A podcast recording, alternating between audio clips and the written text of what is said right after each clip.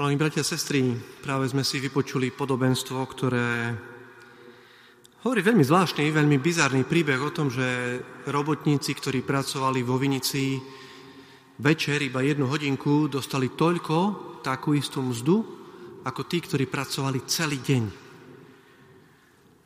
A v dejinách kresťanstva toto podobenstvo vždy predstavovalo určitý problém.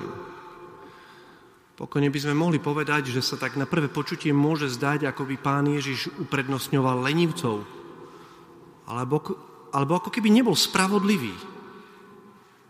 Je priateľné správanie, ktoré dá za menej vykonanú prácu rovnakú mzdu? Keby takto začalo fungovať ekonomika alebo podnikanie, keby stalo na takýchto princípoch, ako tu v Evanieliu, tak ďaleko by to podnikateľ asi nedotiahol, nie? Odbory by hneď išli na hlavnú ulicu s transparentmi, aby protestovali, že to nie je spravodlivé. My sami nie sme vychovávaní tak, že dobré deti dostanú cukríky a zlé deti nedostanú nič. Tak to má byť, aby vedeli, čo majú robiť. Pracuj viac a zarobíš viacej. Alebo my sami si môžeme povedať, to ja celý život chodím do kostola, ešte aj cez týždeň idem, aj sa modlím, aj do zvončeka dávam väčšie mince.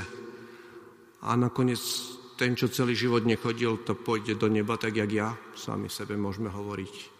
A sme farizei v tej chvíli. Kým budeme pokračovať ďalej, chceme upresniť jednu veľmi dôležitú vec.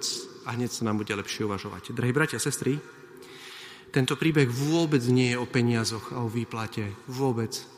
Prečítame ešte raz druhú vetu, dobré? Ježiš povedal učeníkom toto podobenstvo. Nebeské kráľovstvo sa podoba hospodárovi, ktorý. Toto podobenstvo vôbec nie je o peniazoch, je o nebi. Je o nebi, o nebeskom kráľovstve. Ten denár je nebeské kráľovstvo, ktoré chce Pán Boh dať každému. Podobenstvo nám pripomína, že nepôjdeme do neba, pretože sme dobrí pretože sme si zaslúžili ísť do neba, ale pretože Pán Boh je dobrý. Že Pán Boh je dobrý. Toto je jeho spravodlivosť.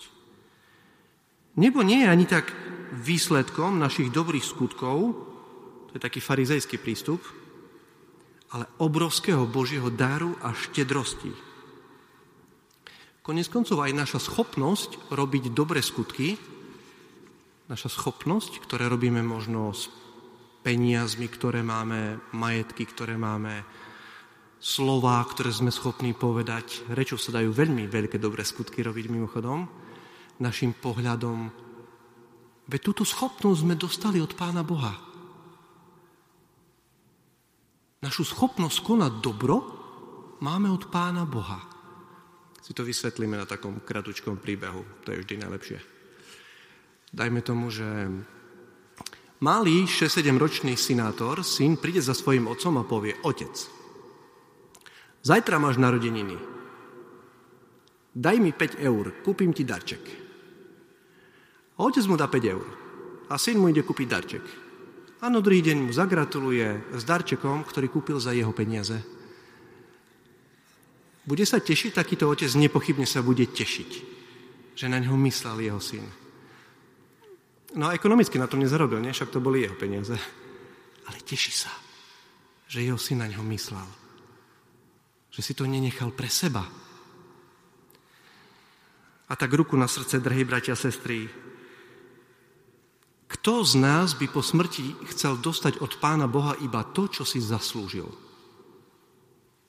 Aj keby sme na tejto zemi žili 100 rokov a každý deň mali iba dobré skutky, väčnosť za 100 rokov. Však to je aká spravodlivosť. Evidentne už vidíme, že nebo sa jednoducho nedá zaslúžiť. Že to je úplne jedno, či som na zemi spáchal jeden dobrý skutok alebo 100 rokov pre Pána Boha. Nebo je vždy zadarmo. Vždy. Ale pre nás to nie je jedno, či jeden dobrý skutok, alebo či sa k tej dokonalosti viacej priblížime.